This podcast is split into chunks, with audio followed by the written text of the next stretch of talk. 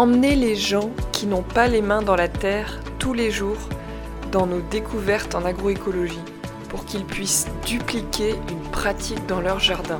C'est comme ça qu'on transforme un territoire. Si on implante des nichoirs, des arbres, la résilience sera toujours plus grande. C'est ce que partage Margot au micro du podcast Les champs des possibles en septembre 2020. Margot est une femme paysanne nomade profondément curieuse avec la banane. Elle embarque tout le monde dans sa joie de vivre. Elle a donné à l'association Apicultors une vibration qui aujourd'hui est déployée par une équipe qui s'agrandit. J'ai été super heureuse d'interviewer Margot, de l'écouter raconter comment les apicultors contribuent à faire vibrer le vivant au sein de tous les projets et de tous les humains accompagnés par l'association. Je vous souhaite une très belle écoute.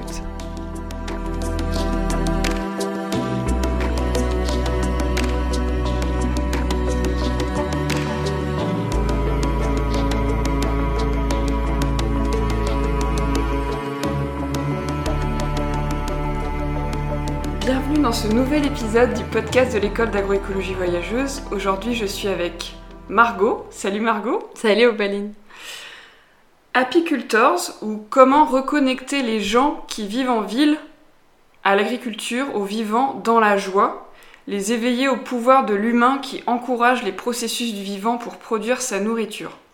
Voilà la phrase qui m'est venue ce matin en pensant fort à l'association et à la communauté Apicultors. Tu me diras tout à l'heure si c'est quelque chose qui, qui représente bien l'assaut.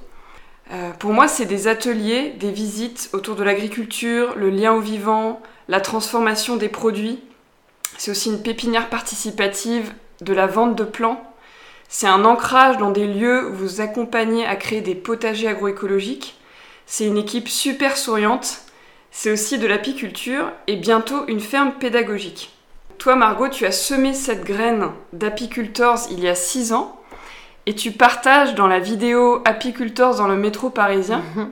qui date de, de 2016. Mhm. Avant de partir pour ton tour de France agricole, tu partageais Apicultors, un voyage pour découvrir l'agriculture naturelle en France, un blog pour partager sur une agriculture qui nous fait du bien.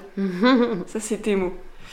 Tu as beaucoup voyagé dans ta vie, tu as inspiré beaucoup de monde, et aujourd'hui, c'est Apicultors aussi, donc la communauté qui inspire beaucoup, qui aide beaucoup de, de projets. Un grand nombre de plants et de graines semées, des enfants éveillés à la puissance du vivant. Beaucoup d'appels à projets déposés aussi, beaucoup d'erreurs formatrices, beaucoup d'apprentis sages durant tout ce parcours. Et du coup, j'ai envie de te poser comme question, euh, euh, après ce- cette longue présentation, comment tu te sens aujourd'hui en te connectant à tout ce chemin parcouru? Euh, je me sens reconnaissante parce que en fait, c'est un cheminement intérieur qui m'a amené vers une vie qui me correspond euh, bien plus que celle que je pouvais avoir quand je vivais en milieu urbain, quand j'ai étudié notamment. Et, euh, et j'ai encore le sentiment, en fait, avec, euh, à travers euh, le vivant, que je pourrais apprendre toute ma vie. Et c'est ça que je trouve génial. Au-delà du fait Mm. que vivre dans un contexte beaucoup plus naturel, au-delà du fait que vivre dans un contexte beaucoup plus naturel euh, me corresponde mieux au niveau du bien-être quotidien. Ok. Et alors, j'avais envie de te poser la question euh, toute simple qui es-tu? En tant qu'être humain En tant qu'être humain, euh, je dirais que je suis quelqu'un qui euh, aime beaucoup expérimenter. Et, euh, et en fait, j'ai découvert le besoin d'apprendre par les sens. Et euh, après avoir fait des études un peu longues et un peu trop théoriques, des études de droit qui me correspondaient pas du tout.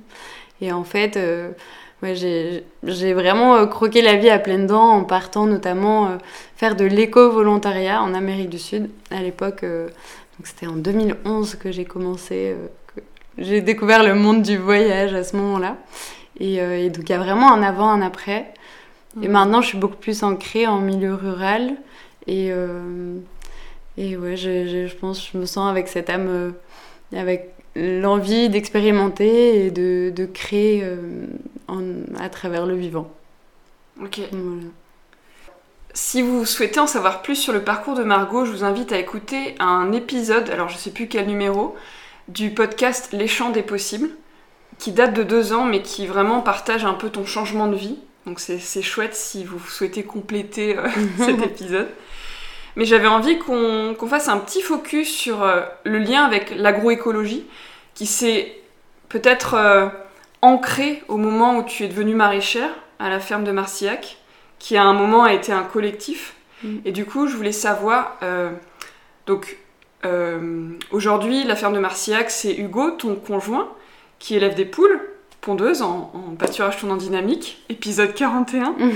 Mais j'aimerais savoir, qu'est-ce qui t'a poussé à arrêter l'activité de paysanne en maraîchage pour développer Apicultors hmm. Alors aujourd'hui, je suis toujours un petit pied dans la ferme en tant qu'agente collaboratrice et euh, bon, on s'en fiche parce que mon statut officiel, c'est vraiment euh, ce que je développe au, niveau des apiculteurs. Mais euh, en fait, euh, au sein de la ferme de Marcillac, j'avais vraiment ce désir euh, collectif de, de, voilà, de construction d'une micro-ferme sur laquelle on pouvait aussi euh, partager, mmh. transmettre énormément. Et en fait, je me suis rendu compte que je passais beaucoup, beaucoup, beaucoup d'heures à cultiver, ce que j'aime beaucoup, à produire, et ce qui est vraiment important aujourd'hui.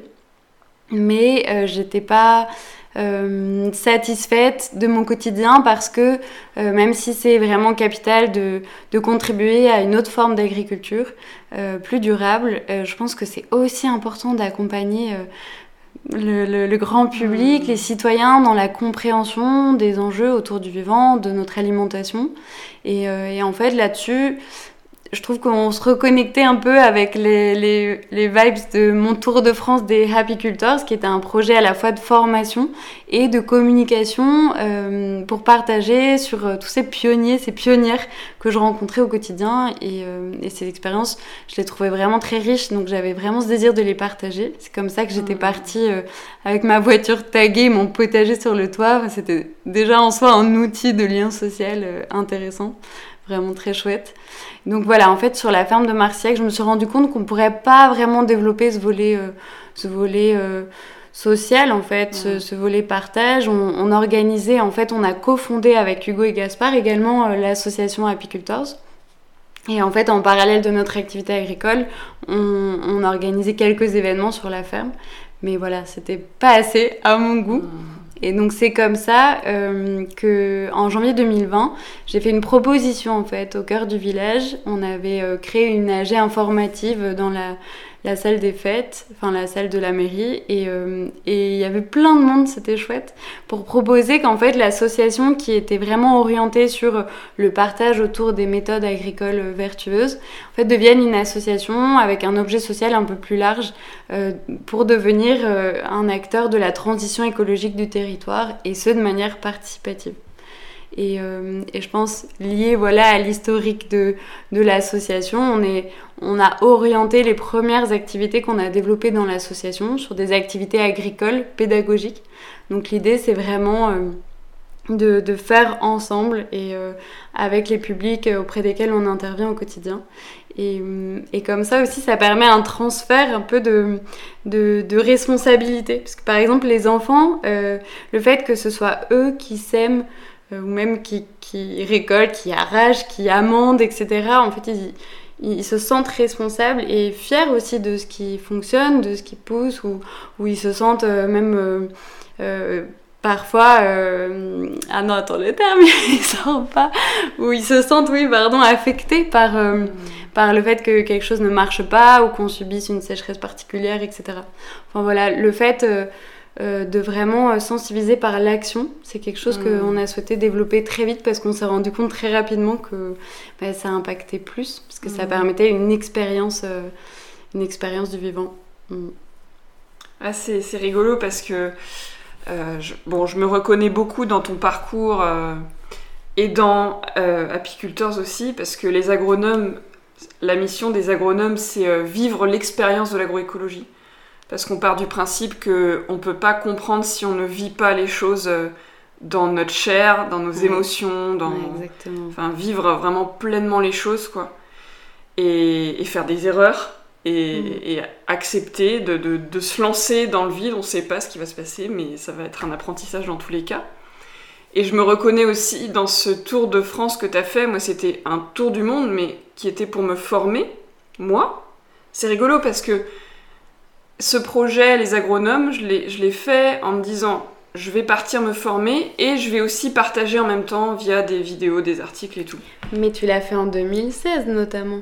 2017-2018. Euh, Parce qu'en fait, très rapidement sur les réseaux sociaux, j'étais tombée sur toi, je me souviens très bien, les agronomes, je pense, tes premiers posts et tout, enfin, je m'en souviens bien. Hein. ça m'avait intriguée, je trouvais ça chouette.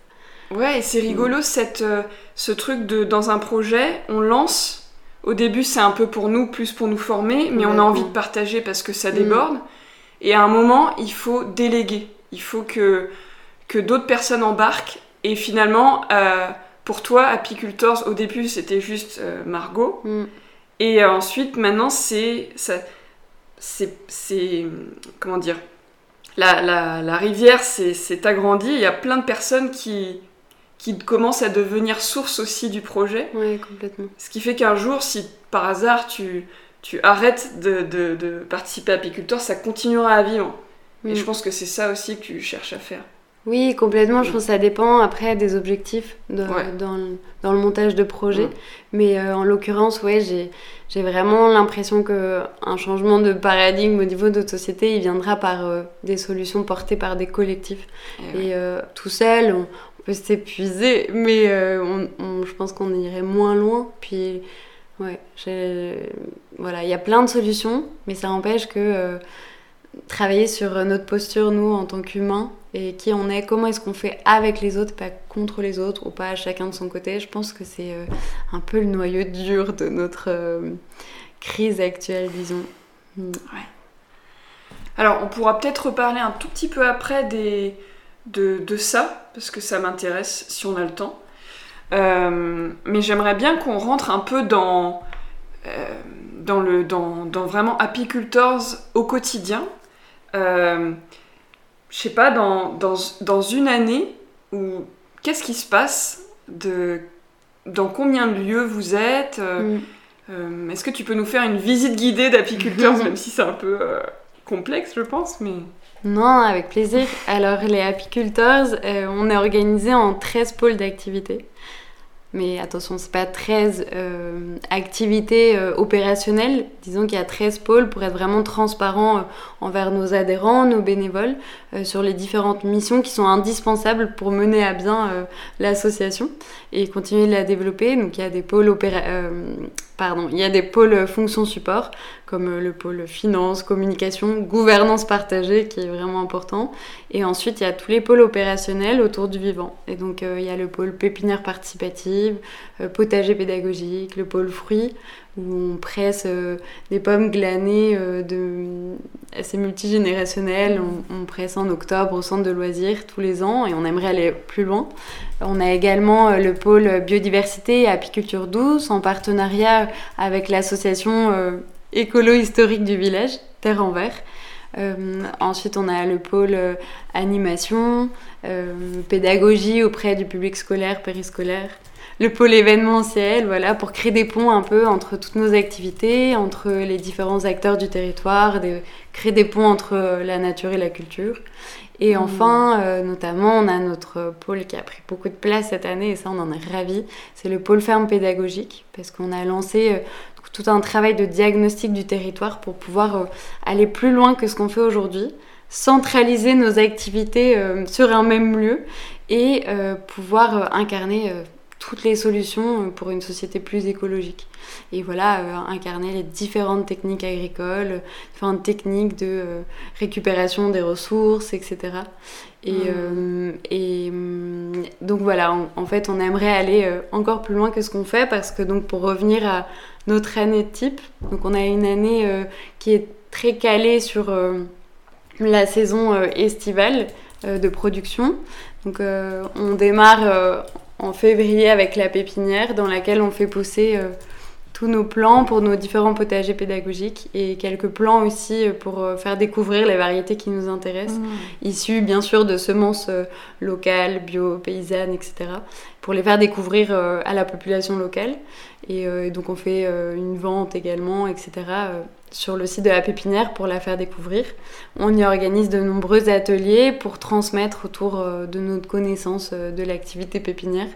Et ensuite, très rapidement, on a nos différents potagers. Cette année, on a fait des animations sur cinq sites euh, le potager des enfants à Belvès, euh, dans lequel on agit euh, de la crèche jusqu'à la fin de l'école primaire auprès de tous les enfants du village. Ils viennent au moins trois fois par an, minimum. Et, et le centre de loisirs est un grand partenaire du projet, donc en dehors de l'espace scolaire, ils viennent également. Ensuite, on a un potager euh, euh, à l'initiative d'une commune, la commune d'Urval, euh, potager partagé, potager école. Voilà, c'est magnifique, c'est sur les terrasses qui étaient anciennement cultivées, donc d'un ancien presbytère. ensuite, on depuis l'année dernière, on a agi auprès du collège de Saint-Cyprien. Et on accompagne depuis trois ans maintenant les jardiniers du département au domaine de campagne. Et après, eux transmettent euh, aux 50 000 visiteurs euh, qui viennent sur l'année. C'est eux qui ont eu une initiation avec François Hérissou, notamment. Exactement, ouais. Et ensuite, euh, on accompagne aussi un foyer de vie pour personnes handicapées qui s'appelle le Bercail et on adore. Et ils sont adorables. Et cette année, en plus des ateliers qu'on faisait déjà avec eux sur nos différents sites, qui permettaient aussi de, leur faire rencontrer des nouvelles personnes, euh, en plus, on, a investi euh, leurs cours et les bacs de culture qu'ils ont sur site et un petit potager l'année prochaine. On va peut-être aller encore plus loin. Enfin voilà. Donc euh, c'est les différents sites sur lesquels on agit et sur lesquels on cultive, mais on, essaye de les valoriser pour faire d'autres choses, du partage, de l'événementiel, etc. Après, donc euh, voilà, c'est nos supports bah, pour euh, créer aussi des temps un peu d'animation formation, euh, toujours, enfin très souvent en tout cas avec des professionnels comme François Hérissou. ensuite, on a aussi donc nos ruchers pédagogiques avec l'association Terre en, Terre en Vert, pardon. Donc il y a le rucher de Belvès et le rucher d'Urval qui permettent d'agir aussi auprès de différents publics. Après, alors qu'est-ce que j'oublie? Oui, cette année, un, nouveau projet de l'asso, c'est euh, le pôle paysage et la création d'une balade euh, créative, euh, découverte du patrimoine Aqua. Donc c'est c'est un peu une aventure dans laquelle nous emmène Vénitia, qui est ingénieur paysagiste, à la découverte de Surac en Périgord et, et voilà, de, pour comprendre encore mieux le paysage agricole en utilisant la créativité et puis un partage de connaissances. Euh, voilà, je crois que j'ai fait un peu le tour. Euh, voilà, on organise beaucoup de choses. Il y a bien sûr aussi euh, tout le volet participatif avec les adhérents bénévoles de l'association. par exemple, dans la pépinière, en fait, les adhérents ont un espace de, pour faire leur propre plan et puis ils viennent souvent nous filer un coup de main sur des grands temps de, des chantiers, par exemple, comme ce matin, où on réaménageait la pépinière, où en fait on est en train de la de, la transformer pour la rendre propice à du séchage de semences dans des hamacs euh, qu'a euh, cousu euh, Isabelle qui travaille, qui est chargée de gestion pour l'association. Et donc voilà, on fait des, aussi, on a quelques projets pilotes comme ça pour faire des tests. Donc on occulte une partie de la serre, l'autre partie elle sera, elle restera à la lumière directe du soleil parce que on aimerait cultiver, enfin faire pousser quelques plants là pour l'automne. Donc voilà, on revisite un peu notre support de culture. Wow, c'est énorme en trois ans, euh, enfin deux ans euh, d'existence de, l'association euh, avec tous les gens du village et enfin tous les gens du village avec. oui, la population locale. Ouais, la population mm. locale, c'est incroyable le développement quoi. Mm. Et les, les, gens, enfin je sais pas combien de personnes participent à des ateliers chaque année, mais ce que je comprends, c'est que, parce que je, découvre là en t'écoutant euh, des nouvelles choses que je connaissais pas, c'est que ça va vraiment dans le vivant sur tous les plans, à l'échelle du paysage, à l'échelle euh, du sol, à l'échelle du goût, de, le vivant aussi au sens partenariat avec plein d'acteurs, mm. comme euh, les partenariats qu'il y a dans le sol, et est-ce que vous faites aussi des, ateliers pour euh, se connecter au vivant à l'intérieur de soi, par exemple, plus être à l'écoute de ses sensations, de, de, je sais pas, de, ce genre de choses? Alors pas encore. Il y a certaines associations qui le proposent déjà un petit Ouais, peu. ok. Et euh, mais bon, en fait, euh, ce qu'on aime bien dans l'association, c'est quand des personnes proposent des nouveaux Ouais, projets.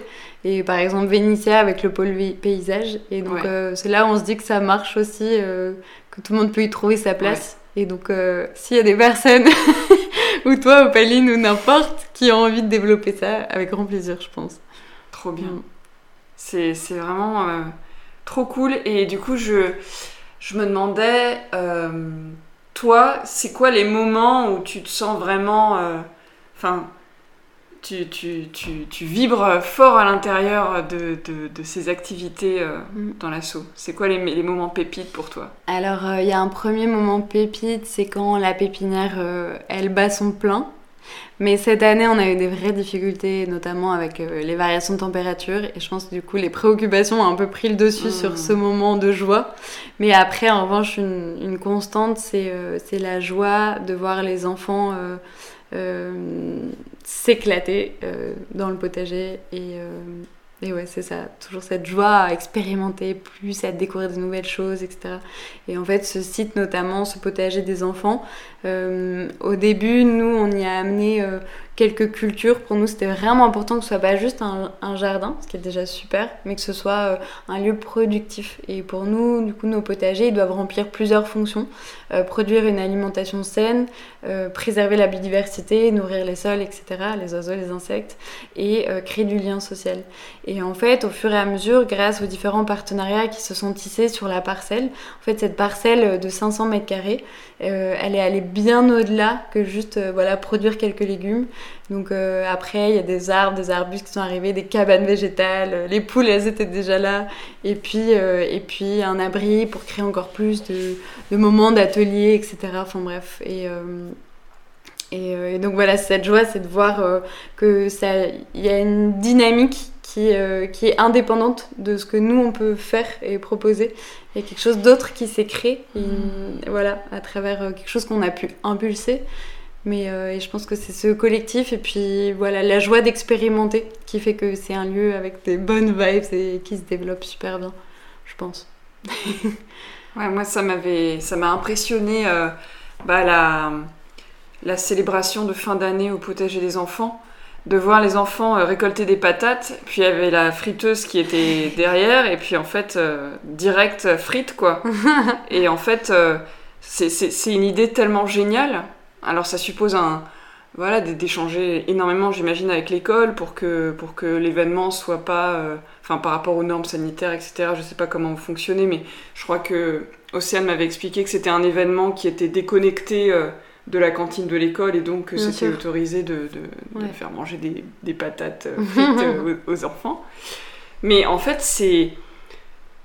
Si toutes les écoles avoir ça, ça serait tellement merveilleux, quoi. Parce qu'aujourd'hui, euh, euh, je sais pas combien d'enfants ont la possibilité de, de- de cultiver un tout petit bout de terre.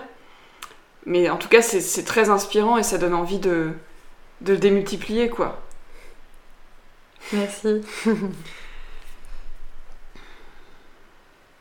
Est-ce que tu as envie de partager d'autres. euh, des anecdotes, des initiatives où on comprend vraiment la, la profondeur de, du vivant, en fait, euh, que vous faites vivre euh, aux personnes qui assistent aux ateliers, aux visites, etc. Mm.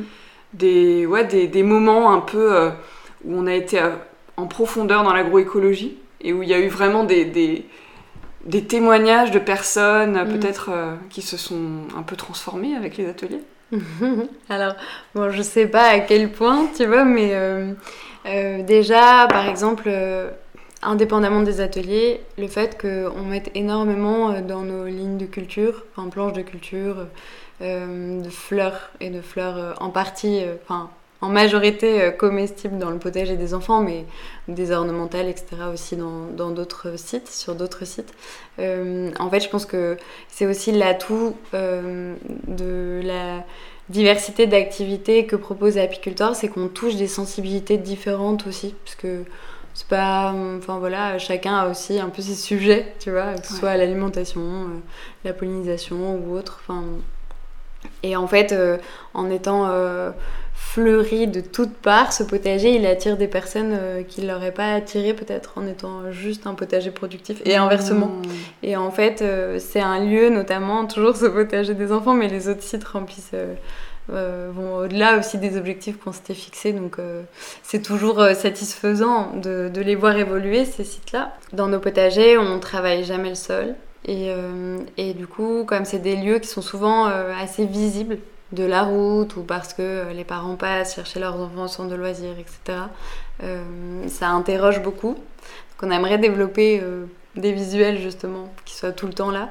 Mais quand on croise les personnes qui, sont, euh, qui ont des interrogations sur nos méthodes de culture, souvent la question c'est mais vous mettez rien Enfin, vous mettez rien, vous mettez pas d'intrants, vous n'avez pas traité au cuivre, etc. Euh, c'est pas que je sois complètement contre, mais euh, en fait, on se base vraiment sur comment est-ce qu'on nourrit le vivant, disons, pour avoir un écosystème qui soit le plus fort et le plus résilient face aux différentes attaques voilà, que peut avoir euh, ce potager, que peut vivre ce potager.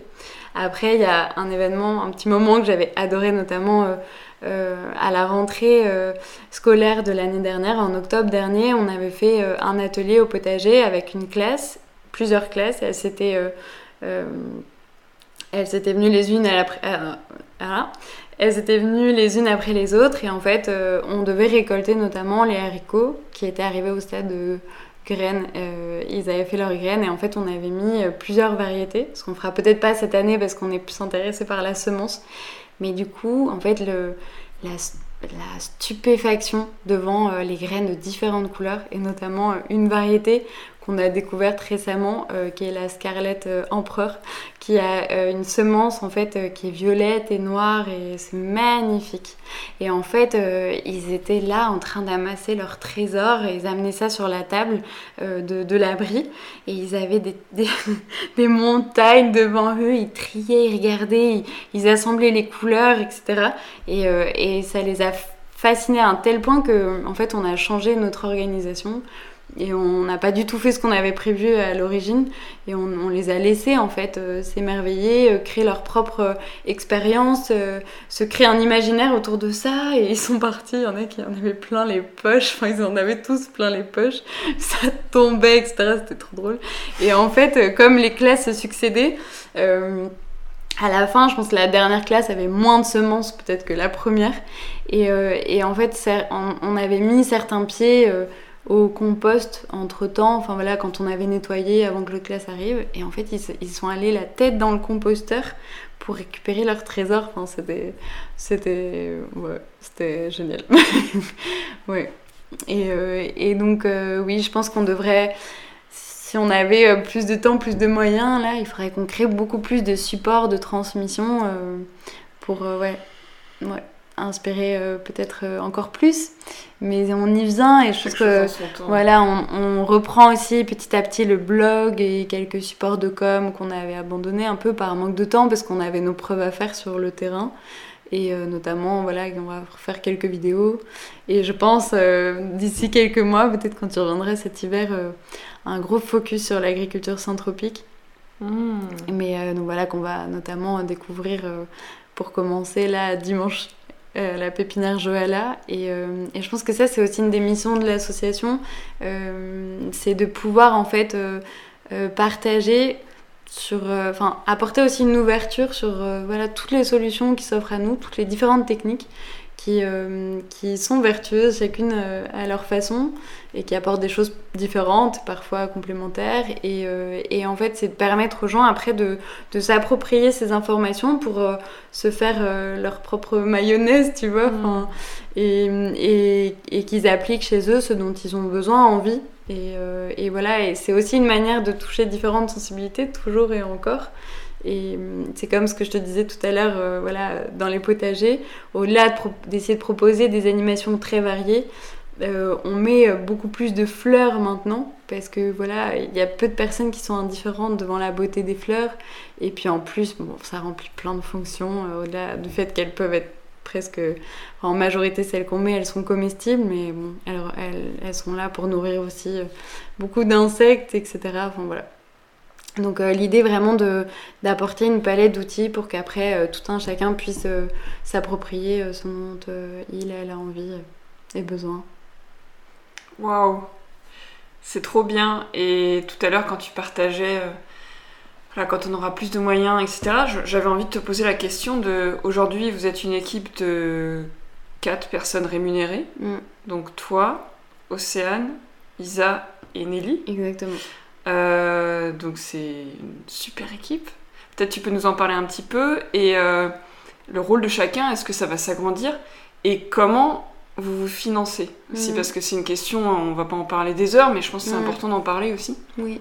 Alors nous, on intervient en complément, disons, euh, aux personnes du conseil d'administration, mais qui, bah, parce que ils ont aussi une vie professionnelle, familiale, donnent ce qu'ils peuvent, ce qu'ils veulent, et, et, puis nous, après, du coup, étant donné qu'on est salarié, on, met voilà, toute notre énergie, euh, vous êtes l'équipe terrain, travail euh, sur le terrain, etc. Mm. Pour aussi euh, appliquer, on va dire, la vision collective de l'association. on n'est pas tout à, plein temps et, et, la question financière est un vrai sujet. Et, et ça, c'est pour ça que Aujourd'hui, heureusement, euh, ce désir de pédagogie autour du vivant se développe et, c'est génial. Mais euh, il y a un frein qui est fort, qui est euh, le financement de ces actions en général, de nos actions. pour plusieurs raisons, notamment parce que en fait nos outils de travail c'est des outils agricoles et que ça c'est presque pas financé, le, développement de ces outils. Ça prend beaucoup de temps et surtout qu'on subit aussi les aléas euh, climatiques, donc il faut toujours s'adapter et, euh, et, parfois ça fait perdre beaucoup d'énergie, disons. Et euh, ensuite, c'est le fait que les acteurs avec lesquels on travaille n'ont pas forcément les moyens de payer nos interventions. Je parle notamment de l'école. L'éducation nationale finance bah, presque pas. Euh, pourtant, en fait, c'est euh, d'ailleurs une circulaire révolutionnaire euh, en 2019 qui de l'éducation nationale qui, qui, nous a fait aussi orienter les activités de l'association vers la pédagogie auprès de, des scolaires. Parce que dans cette circulaire, il demandait à ce que tous les établissements français d'ici la fin d'année 2019 s'équipent en nichoirs, support, voilà, pour développer, favoriser la biodiversité en tout genre, potager pédagogique euh, avec euh, les associations locales, etc. Bingo, c'est exactement ce qu'on propose. Mais voilà, financement euh, zéro de l'école. Et on a la chance d'avoir une commune qui a envie que ce qu'on propose aux enfants continue. Donc il, nous, il, nous subventionne à hauteur de 2000 euros. Ce qui permet pas non plus de faire des animations toutes les semaines. Et, mais bon, c'est déjà quelque chose. Et, euh, et ouais, non, en fait, on, a, on adorerait que la structure, elle continue de se développer et qu'on puisse créer de l'emploi dans une zone rurale à revitaliser, une ZRR. Euh, mais ça empêche que ça demande beaucoup d'énergie euh, au niveau de, des, des, demandes de subventions. Et, et c'est pas ce qu'on aime le plus. Donc, on va essayer de mettre quand même l'accent dessus parce qu'il faut passer par là pour pérenniser notamment bah, tout ce qu'on propose. Euh, après, on a de la chance aussi, euh, et c'est, je pense, euh, vraiment aussi un soutien qui, qui, nous a permis de nous développer et sans lequel on n'en serait pas là aujourd'hui. C'est toutes ces structures qui sont orientées dans l'entrepreneuriat social et solidaire. Parce qu'en fait, quand on a choisi de, de, faire ce grand virage en 2020, on a été pris en fait dans la promotion de l'incubateur Émergence Périgord. Et pendant un an, ils nous ont accompagnés. Enfin, c'est c'est grâce à eux que ouais, vraiment bah, on a trouvé nos premiers financements, mais surtout on a revu notre raison d'être euh, et ce qu'on voulait développer prioritairement. Et en fait, dans la foulée de, de cet accompagnement, on a, quand il s'est terminé, on a été pris euh, dans un programme d'accompagnement de France Active Aquitaine, qui est quand même la banque des entrepreneurs et entrepreneuses engagés, euh, dans leur programme euh, Cap Amorçage, euh, voilà, pour justement assurer cette étape euh, d'amorçage, on va dire, de l'association. Et, et, ça a été très bénéfique. Et maintenant, on dispose, enfin, on bénéficie d'un autre dispositif qui est accessible vraiment pour euh, des projets comme les nôtres, euh, qui est le dispositif local d'accompagnement, le DLA. Et, et, en fait, on a analysé avec la chargée de mission DLA nos besoins, qui est de revoir certains outils de notre gouvernance et revoir la stratégie de développement autour notamment du projet de ferme pédagogique pour, bah suite au diagnostic qu'on a fait, pouvoir vraiment partir sur, euh, enfin faire un très bon départ, enfin qu'on soit sûr de nous et que, et que l'aventure ne s'arrête pas en cours de route. Euh, donc ça c'est génial et on a le droit en fait euh, via ce dispositif à 5 jours d'accompagnement. C'est presque gratuit, nous on, paye quelques centaines d'euros mais c'est un accompagnement qui en vaut 5000 tu vois. Et, et voilà, et c'est un vrai soutien. Mm. Et aussi bien pour les membres du conseil d'administration que pour nous en tant que salariés. Et puis c'est un gage aussi euh, auprès des, des, partenaires, etc. Voilà, on est très reconnaissant. Ouais. Il y a vraiment cette question de, ouais, de l'autonomie économique euh, des assos euh, comme la vôtre. Mm. Et nous, on s'est beaucoup posé cette question-là, on se la pose toujours, hein. mm. avec cette idée de entre guillemets, de faire un peu Robin des Bois aussi, c'est-à-dire d'avoir des ateliers qui sont autofinancés d'un côté. Peut-être que vous, allez développer ça, de faire des ateliers dans des entreprises qui peuvent vraiment financer le, financer le coût de l'atelier euh, complet. Mm. Euh, bah alors on, fait déjà on fait des prestations, mais euh, ça représente un dixième de notre budget. Et, et ouais, ce serait génial que la société euh, permette à des assos euh, qui font de l'environnemental et du social euh, de s'autofinancer en fait parce que les subventions elles sont en train de diminuer aussi il y a mm. des restrictions de partout et, et je trouve que c'est assez inquiétant vu la crise sans précédent qu'on traverse de, mm. de se dire que bah nous il faut vraiment beaucoup d'énergie de créativité pour continuer de réaliser nos actions et puis mm, voilà, il y a des outils, enfin c'est pas, pas donné à tout le monde aussi d'être multicasquette, tout ça parce qu'il y a des mm. personnes qui aiment pas ça. Enfin, mm. Et puis euh, ouais, on, voilà. On a, on a de la chance d'avoir des personnes multicasquettes euh, qui, nous, qui nous soutiennent et, euh, voilà, on est reconnaissant pour ça aussi, mais bon, il y a quand même après voilà, une, une dynamique qu'on retrouve dans tout dans le milieu associatif en général où c'est quand même des quand même des structures qui sont assez énergivores parce qu'on a plusieurs métiers en fait au sein de l'association. On, réalise nos actions. En plus on, accompagne un collectif même en étant salarié on contribue à ce que ce collectif il continue voilà, il s'essouffle pas, etc.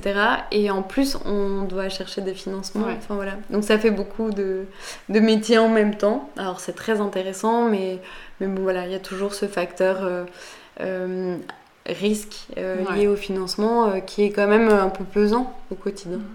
Mais bon, on, c'est la dynamique de apiculteur, c'est pas d'être que dans le positif, mais euh, en fait c'est de trouver notre énergie dans ce qui fonctionne et ce qui est positif et dans une dynamique collective et joyeuse. Et euh, voilà, même si on a aussi beaucoup de coups durs euh, individuellement au niveau du collectif aussi, mais mm.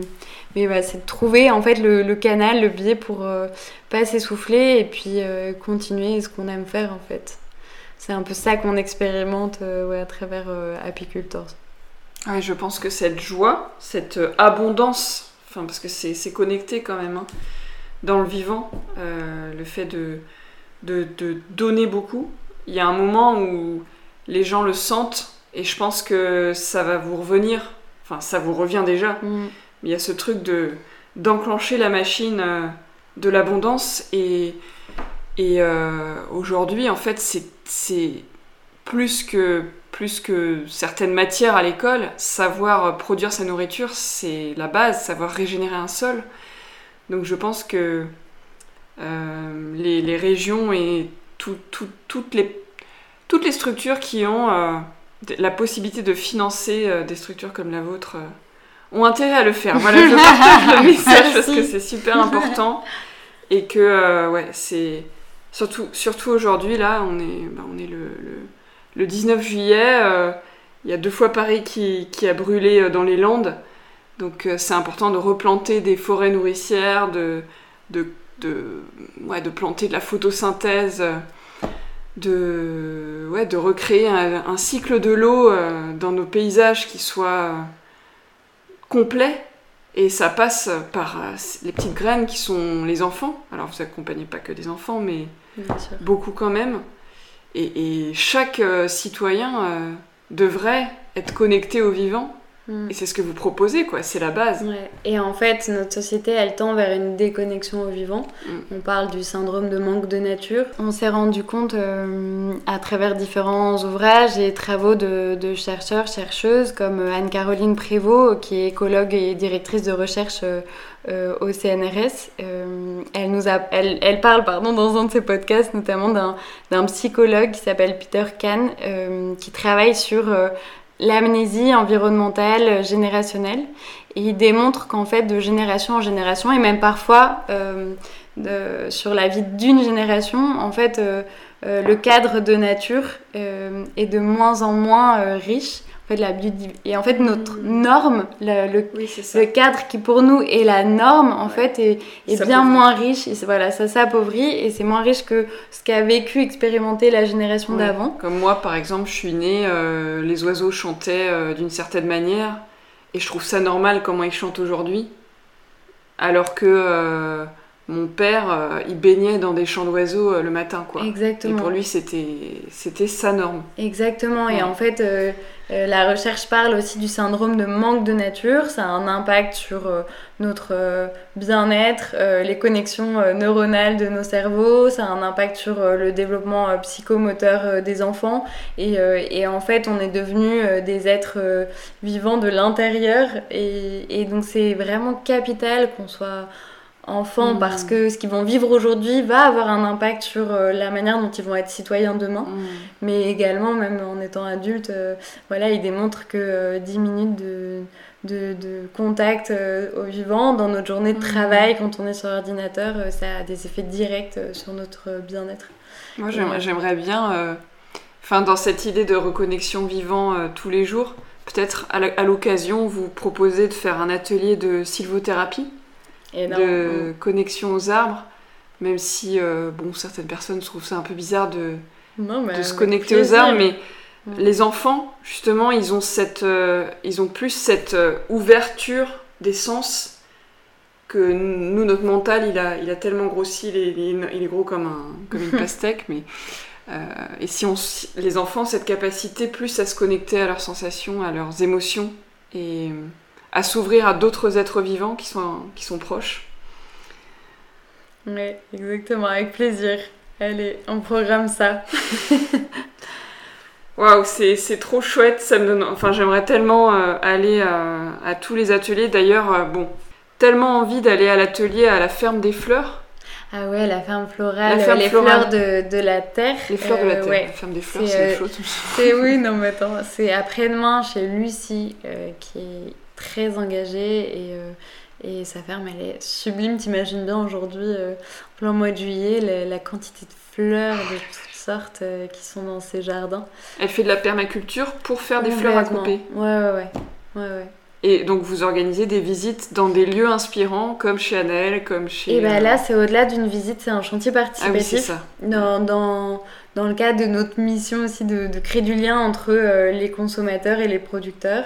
Et, euh, et en fait là c'est un peu un chantier solidaire et on, on, essaye de... On commence tout juste à développer ça euh, une fois par mois chez des producteurs, productrices engagés euh, localement euh, pour les aider parce que voilà, c'est quand même eux qui sont euh, aux premières loges malheureusement mm. des difficultés climatiques. Et puis au-delà de ça, c'est des métiers qui sont très énergivores, les métiers agricoles. Donc voilà, du soutien comme ça. Et en fait, la dernière fois quand on était donc chez Claire, une maraîchère en agriculture biologique qui, qui produit à 10 minutes d'ici, en fait, en, en 45 minutes, on avait désherbé euh, toute sa parcelle de rumex et ça faisait euh, des jours. Elle se disait il faut que j'y aille, il faut que j'y aille. Puis elle avait jamais le temps et ça envahissait de plus en plus sa parcelle. Et, en fait, d'arriver à plusieurs et, en fait, ça amène aussi une petite, euh, voilà, une, énergie. Ce collectif qu'on avait dans la ferme il y a, il y a 70 ans. Mm. Il y a 100 ans, on faisait tout, les travaux difficiles s'étaient faits ensemble, quoi. Ouais. voilà. Et nous, on est contents d'avoir aidé, on, échange, on apprend des choses et, voilà, tout bénef. Alors on va essayer de continuer. Mm. Trop bien. Le temps, euh, ça y est, le temps passe vite. Comment on peut s'impliquer, soit pour euh, soutenir l'assaut, soit pour venir euh, prêter main forte Comment on fait? Alors, on peut nous contacter donc par les réseaux sociaux ou par mail. Le mail c'est assoapicultors@gmail.com, mais tu pourras le remettre peut-être dans, le, dans le texte. Et ensuite, on pour nous soutenir de loin. Alors il y a différentes formules. Il peut y avoir bien sûr euh, l'adhésion euh, ou un, du don. On a une plateforme, euh, on est sur la plateforme Helloasso, devenir apiculteurs en 2022. Bref, voilà. Euh, et il y a aussi la possibilité de s'impliquer dans un des pôles à distance. Par exemple, on a un pôle communication avec euh, bah, notamment Alexandra et Victoire qui sont là en ce moment, mais, euh, mais qui habitent pas du tout dans le coin. Lou qui avait créé ce podcast Les Champs des Possibles. Marion de la ferme Les Sourciers. Enfin voilà. Et, c'est un moyen aussi bah, de, créer encore des synergies sous un autre format. Hmm. Donc euh, oui, soit localement, sur n'importe quelle animation, euh, euh, soit de manière virtuelle, tout est possible. Donc on, ne l'a pas précisé, mais en fait vous êtes basé à Belvès, oui, qui est en Dordogne, Périgord noir, c'est bien quand même. Donc les gens qui sont en Périgord, venez, venez. J'avais envie de te poser la question que je pose à tout le monde, deux questions en une. c'est pour qui tu as de la gratitude aujourd'hui euh, avec tout ce chemin parcouru Est-ce que tu as envie de remercier des personnes en particulier? Et est-ce que tu aurais une idée de personnes à interviewer dans ce podcast?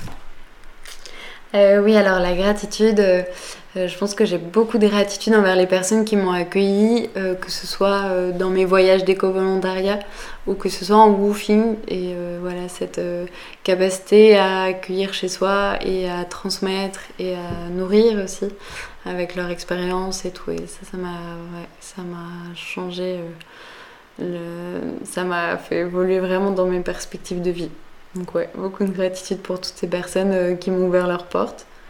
Et, euh, et, ensuite, dans ce podcast, ouais, la personne qui me vient en premier, même s'il y a plein de personnes inspirantes qui, je pense, ont largement leur place dans ce podcast, c'est Marion Sarlet de la ferme hydroponique Les Sourciers euh, pour plusieurs raisons. Parce que Marion, en fait, elle a, elle a euh, une communication euh, contagieuse et une créativité incroyable. Et, et je pense que c'est ouais, je pense que c'est des atouts vraiment pour partager autour des solutions. Et elle a notamment une chaîne YouTube aussi sur laquelle elle partage beaucoup de choses. Et, et aussi parce que même si moi je suis j'ai pas choisi l'hydroponie comme technique de culture. Euh, je trouve ça très intéressant d'aller euh, comprendre et découvrir euh, toutes les techniques développées. Et, voilà, je disais qu'on était en non-travail du sol, nous, dans nos jardins, dans nos potagers. Et, mais je suis pas contre d'autres techniques qui parfois, ça nécessite un travail du sol, malgré l'impact que ça peut avoir sur la vie microbiologique des mm. sols. Et l'hydroponie apporte des solutions aussi. Et voilà, c'est cette ouverture en fait que, que je trouve intéressante de comprendre d'autres modes de culture, pourquoi. Et ils ont aussi euh, une connaissance du végétal euh, qui, est, qui, est, assez pointue euh, et qui est vraiment importante à transmettre. Et puis bon, ils cultivent aussi en terre. Enfin voilà. Ouais, je trouve que Marion, c'est une pépite dans le monde de l'agroécologie, dans le monde de l'agriculture et, de la communication autour de tout ça. Ok. Eh ben, merci beaucoup Margot pour ce moment. Et j'ai envie de te laisser le mot de la fin, si tu as envie de partager un dernier message, quelque chose qui te tient à cœur euh, pour, pour tous ceux qui nous écoutent. D'accord, alors euh, euh, je pense que hum, là où il y a quelques années, euh, euh, j'étais persuadée que la technique agricole allait nous permettre d'inverser la tendance et et voilà, j'ai choisi l'agriculture parce que je trouve qu'à travers l'agriculture, on a un impact fort, que ce soit sur la biodiversité, les liens sociaux, l'éducation, la santé, l'économie, etc. Bah, maintenant, en fait, je crois que la priorité, c'est euh, de cultiver une autre forme de lien à l'autre et aux autres, à soi aussi. Et du coup, je pense que ouais, c'est vraiment ça. Euh, je suis persuadée que le, le noyau dur de, notre avenir, disons, c'est euh, qui on est. Et euh, voilà, oui, je pense que cette prise de conscience, elle était importante, euh, notamment grâce aux Happy Cultors. Merci. Merci à toi. Merci d'avoir écouté ce podcast. S'il vous a plu, je vous encourage à l'envoyer à trois personnes qui pourraient en bénéficier. Vous pouvez aussi le partager sur les réseaux.